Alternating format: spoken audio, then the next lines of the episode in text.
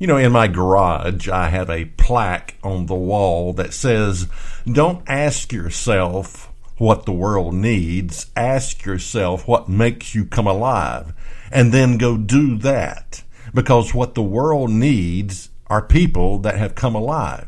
And how true it is. I don't know if God ever calls a person just to take up space.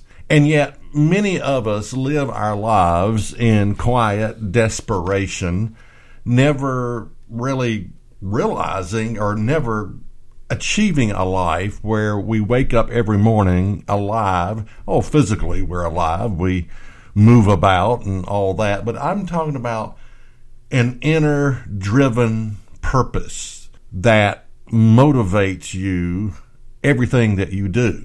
Most of us, I think, never achieve this. We've never figured out what makes us come alive. Now, there are some downsides to this. You know, you may think, oh, this is wonderful. This is exactly what I want to do. I want to figure out what makes me come alive.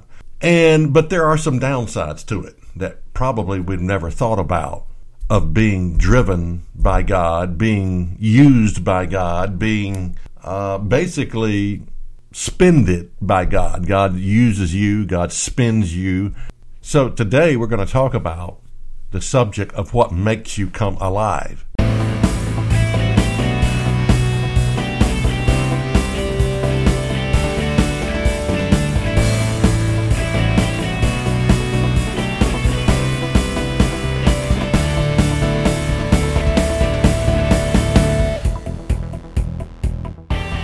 Is That Really in the Bible? Presents the teaching ministry of David Freeman. So what does the Bible say about coming alive? Well, in Romans 12 and verse 1, it says, "I beseech you, therefore, brethren, by the mercies of God, that you present your bodies a living sacrifice, holy, acceptable unto God, which is your reasonable service." Now, obviously, this is talking about surrender. This is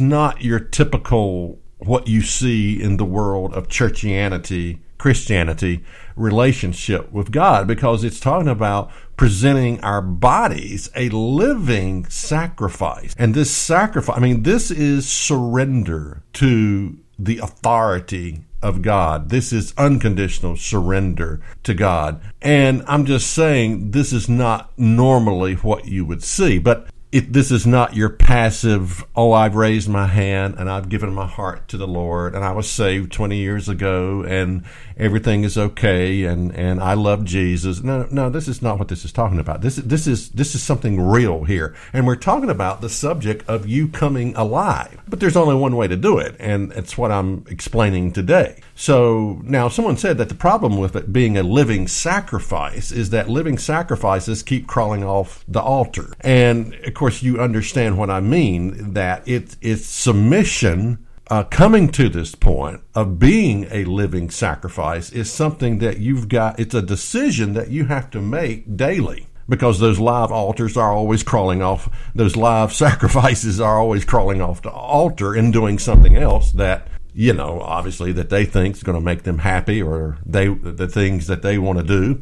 But notice verse 2, "And be not conformed to this world, but be ye transformed by the renewing of your mind, that you may prove what is that good and acceptable, perfect will of God." So coming to this point involves a transformation process. It really does. And that you may prove what is that good and acceptable and perfect will of God. I think this falls into two categories. There is that revealed will of God that comes from the Bible, as far as, okay, what is God's will? Well, God's will, this first part, is the same for all people. He wants us to be obedient to his commandments so that your life will work. That's one point. That's one will of God, and that will is revealed to all people of all times.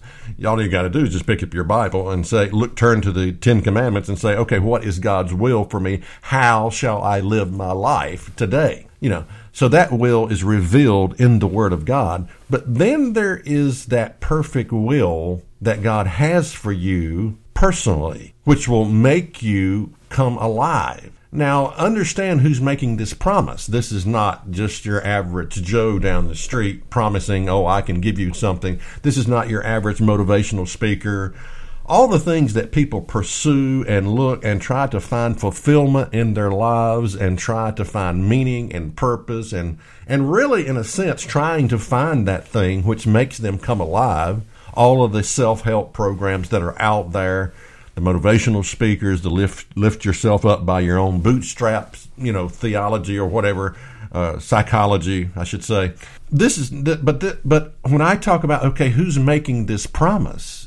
Who's revealing this, that you be transformed by the renewing of your mind, that you may prove, that you may find out what is that good and acceptable and perfect will of God. I'm telling you, if we can find what is that perfect will of God that God has personally for me, for you, that thing God wants you to be doing, well, we're talking about coming alive. Now, why do you think most people never find out that which makes them come alive? Because most people don't. Most people go to their grave and they never figure out. They live these lives, like I said earlier, of quiet desperation, going to their jobs, going to a job that they absolutely hate, doing work that they absolutely hate. And there is not this fulfillment in life at all with the things that they're doing. There's this emptiness inside. So I was thinking, why do people never really find out what makes them come alive? And I think the answer is because they've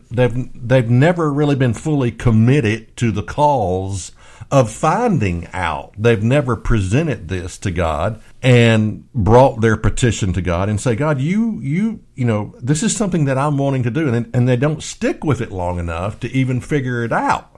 They're not committed to the cause. It's sort of like the concept of tithing, 10% of your income. Most people find it, or a lot of people find it difficult to do this, although 10% is really not a lot of money, of your income to give to God. But a lot of people cannot, they think putting $5 in an offering plate is they've done really something great, or they make change. They put $5 in and take $3 back out of the offering plate, and they think they've done something really spectacular.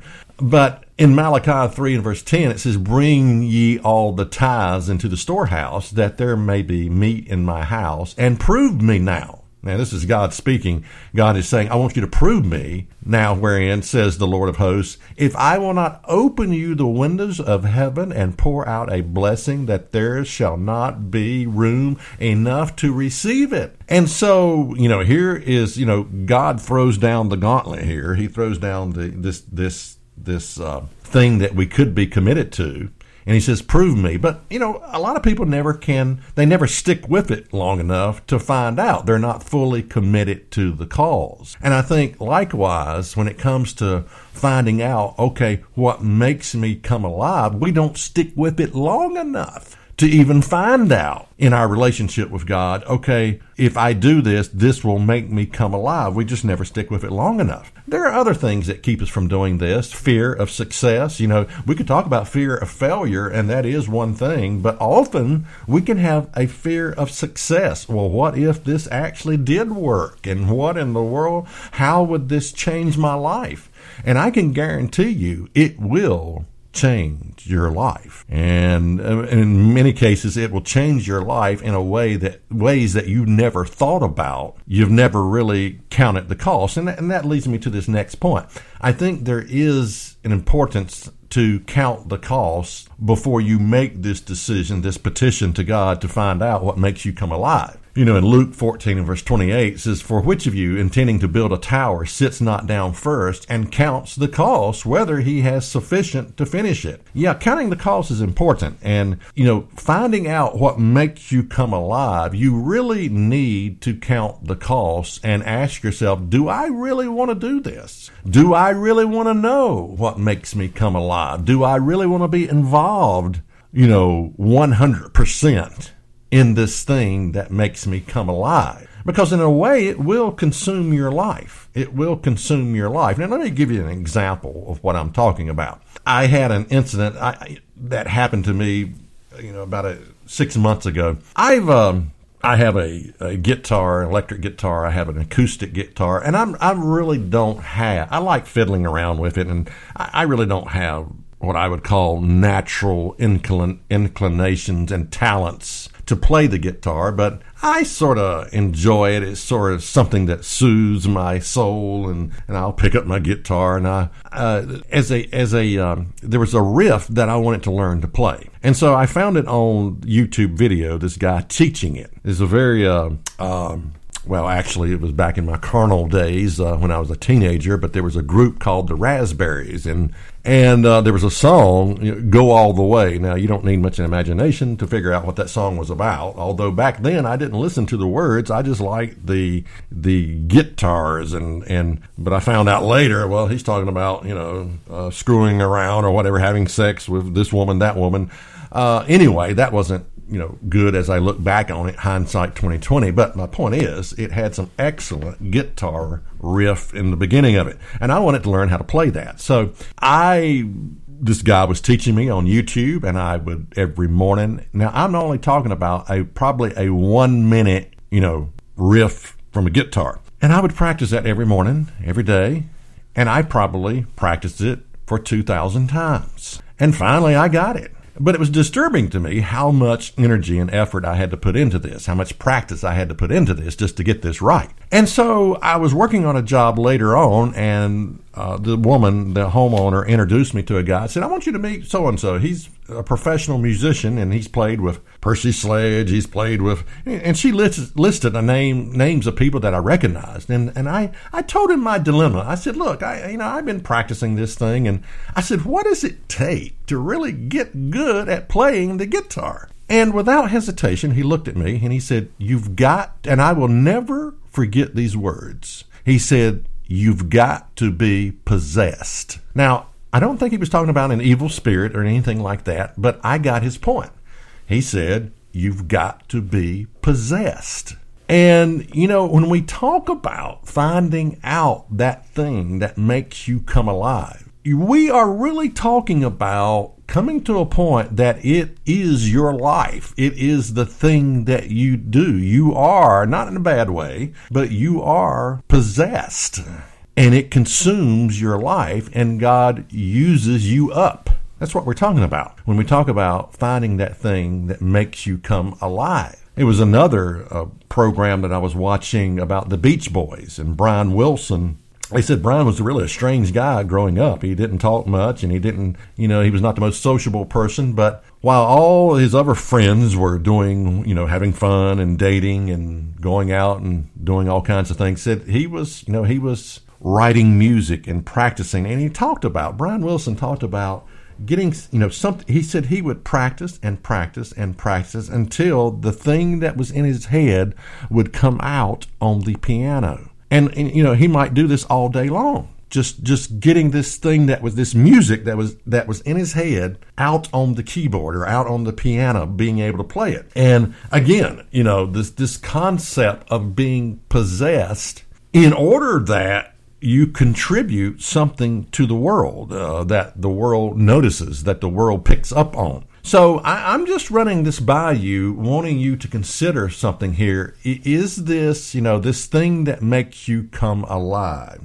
the thing that we think we want? There is a cost there. There is this concept of just totally something consuming, absolutely consuming your life is what I'm talking about. When we consider examples in the Bible of men who had come alive, well, the example is fascinating. I mean, take Christ Jesus. His disciples, this is in John 4 and verse 31, his disciples came to him and said, Master, eat. Look, we hadn't eaten anything all day long. You got to be hungry. But he said unto them, I have meat to eat that you know not of. Therefore his disciples said to one to another, has any man brought him something to eat? We didn't see anybody come around here with a food bag or anything like that. Jesus said, this is John 4 and verse 34, Jesus saying to them, my meat is to do the will of him that sent me and to finish his work. Now, this is a fascinating concept because have you ever, well, maybe you haven't, and I admit I don't do it a lot, but have you ever been so involved in something,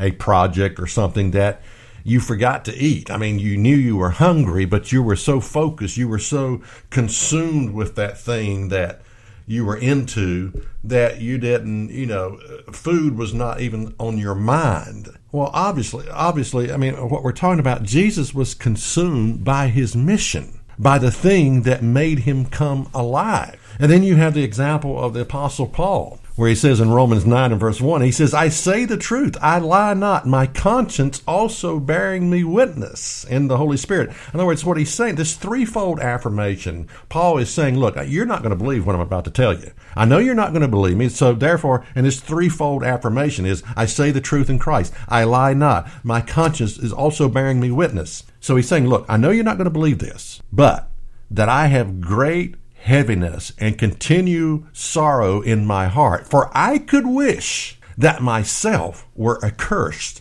from Christ for my brethren, my kinsmen according to the flesh. In other words, he's saying, I could wish that I was cut off from a relationship with Jesus Christ for my brethren. In other words, Paul had this, he was consumed by the evangelistic work that he was doing. If he could just reach, you know, one more person or whatever, you know, he was consumed by it. Now, here's the thing. People who have impacted the world in a positive fashion have been possessed by that thing that makes them come alive. That's my point. And I'm just saying that, you know, before we get into this, we really need to count the cost. You might like a life of quiet desperation better than finding that thing that makes you come alive. Now, I personally believe that the Spirit of God is a driving spirit. It drives us to do things, to accomplish things, to get things done. And that may or may not be a good thing for you to consider that it is a driven spirit, that the Spirit of God drives us. You know, we read in the Bible about the day of Pentecost and how that they were, the Spirit of God was poured out upon them. They were empowered by the Spirit of God. And often we ask the question, how come we don't seem to be empowered today? Well, first of all, understand that the beginning of the New Testament church on that day of Pentecost, that the Spirit of God was poured out upon those people. And I believe that at the end time, you're going to have a repeat of that. The Spirit of God is going to be poured out. In fact, that's what the prophecy of Joel and the prophecy that Peter talked about in the last days. You know, I will pour out my Spirit on my handmaids, and your young men and your women shall prophesy. So we see a beginning part of that with the beginning of the New Testament church. The Spirit of God was poured out. And then we know it's going to happen again at the end time. But in between the two, we sometimes wonder, okay, how come? I mean, I know I have the Spirit of God, and I want to make a distinction between receiving the Spirit of God at baptism and the Spirit of God being poured out upon you to do, to accomplish, to do something. So there is a difference between the two. But often we look at our lives and we say, how come the Spirit of God is not poured out upon me? Well, if you want the answer to that question, just take a look at what you're doing.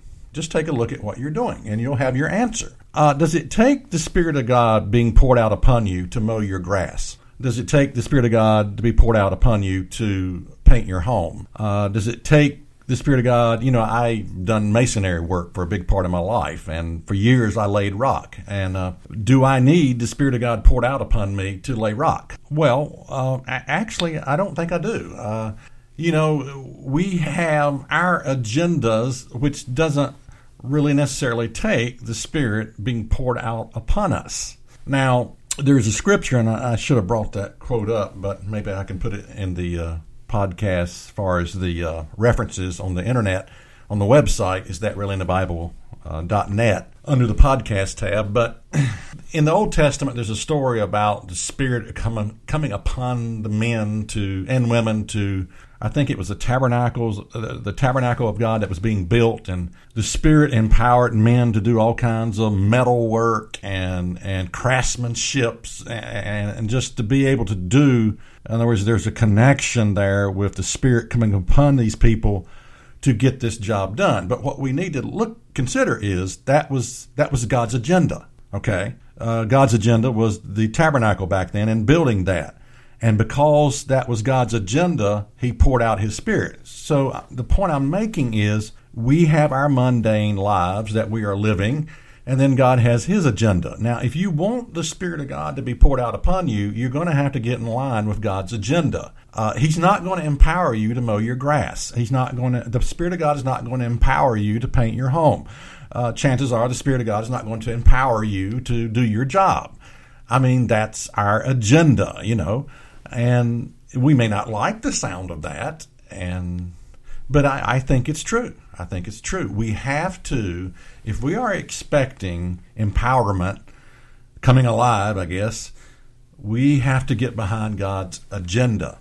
Jeremiah 29 and verse 11, it's a very popular scripture that people like to quote, but it says, "For I know the thoughts that I think toward you, says the Lord, thoughts of peace and not of evil, to give you an expected end." Now, to me, as I look at this, if there is an expected end, there has to be an expected beginning, you know, a beginning point and an ending point that God has thought out for you, for me, that God has a plan. He has something in mind for us to do, to accomplish. And, you know, I guess I'm asking, have we found out what that something is? And could that something that God has for us, could that be the thing that makes you come alive? The problem is we're just not, or don't realize it yet, or we're worse than that, we're not committed to it. In Luke 19 and verse 10, Jesus said, "For the Son of Man has come to seek and to save that which was lost." And I sort of believe that it's possible to be deeply religious and still be lost. There's a generic understanding of salvation that people have.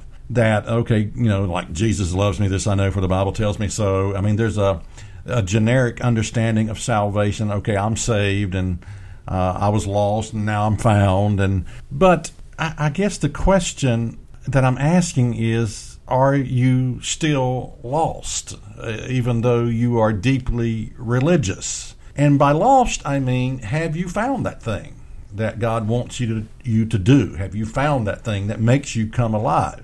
I mean, now, what does it mean to be lost? How could we be deeply religious and still lost? Well, let me give you some definitions of lost. It could be repetitive sin, something that you can't quit. A meaningless life, something is missing, compulsivity, addiction, lack of self-control, self-destructive behavior, unhappiness, lack of joy, lack of purpose and vision. You know, they say insanity is to keep doing the same thing over and over, expecting each time to get a different result or expecting your life to change, and yet you keep doing the exact same behavior patterns. Nothing has changed in what you're doing, but you're expecting to get a different result, but you're doing the same thing. That's called insanity. What does it mean to be lost? Lack of fulfillment, just going through the motion, waiting for something to happen, always expecting a miracle that never happened. Lack of peace and contentment.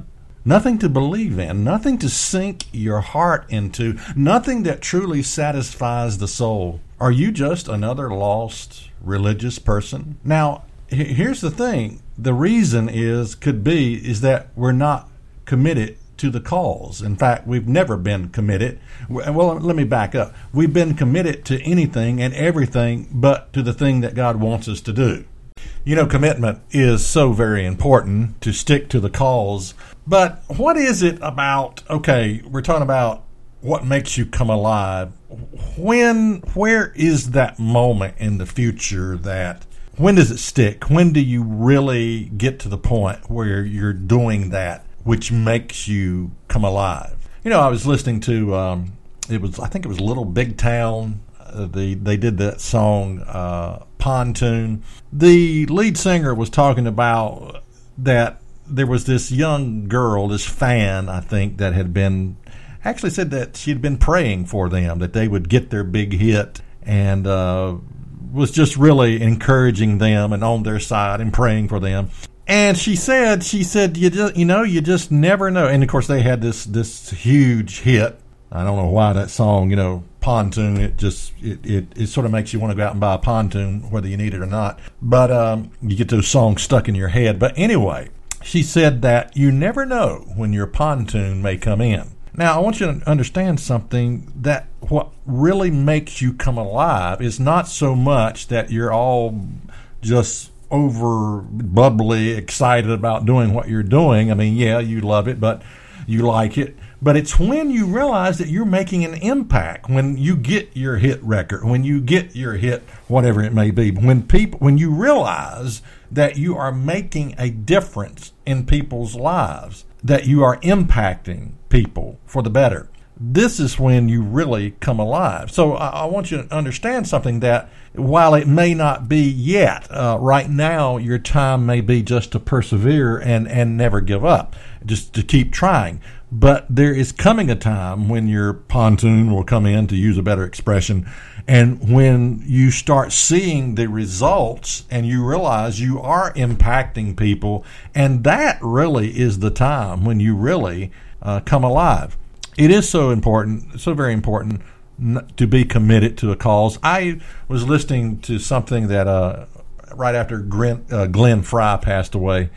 He was a lead singer, one of the lead singers for the group the Eagles, and he just in passing made the comment in this interview that a singer writes every day. And, you know, it's sort of, I don't know if I knew that. I should have known that, whether you're a writer writing a book or writing music, a singer writes every day. So there's this illusion that you get this blast of inspiration, and all of a sudden you just go out and write a hit record and it makes millions of dollars. Well, no, that's not the way it works. That a singer writes every day, and that most of the stuff they write is never used. It's bits and pieces here, there, and yonder, and it's just stuff that some of it never goes anywhere. But you're writing every day. You're producing every day. And there is a moment in time ahead of you that you have to look forward to. I have in my kitchen, of all places, a little plaque. It says, "Don't quit."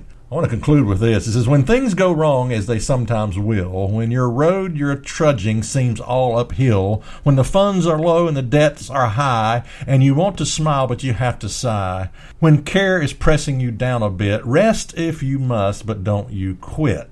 Life is strange with its twists and turns, as every one of us sometimes learn, and many a person turned about when they might have won had they stuck it out. Don't give up, though the pace seems slow. You may succeed with another blow. Often the struggler has given up when he might have captured the victor's cup, and he learned too late, when the night came down, how close he was to that golden crown.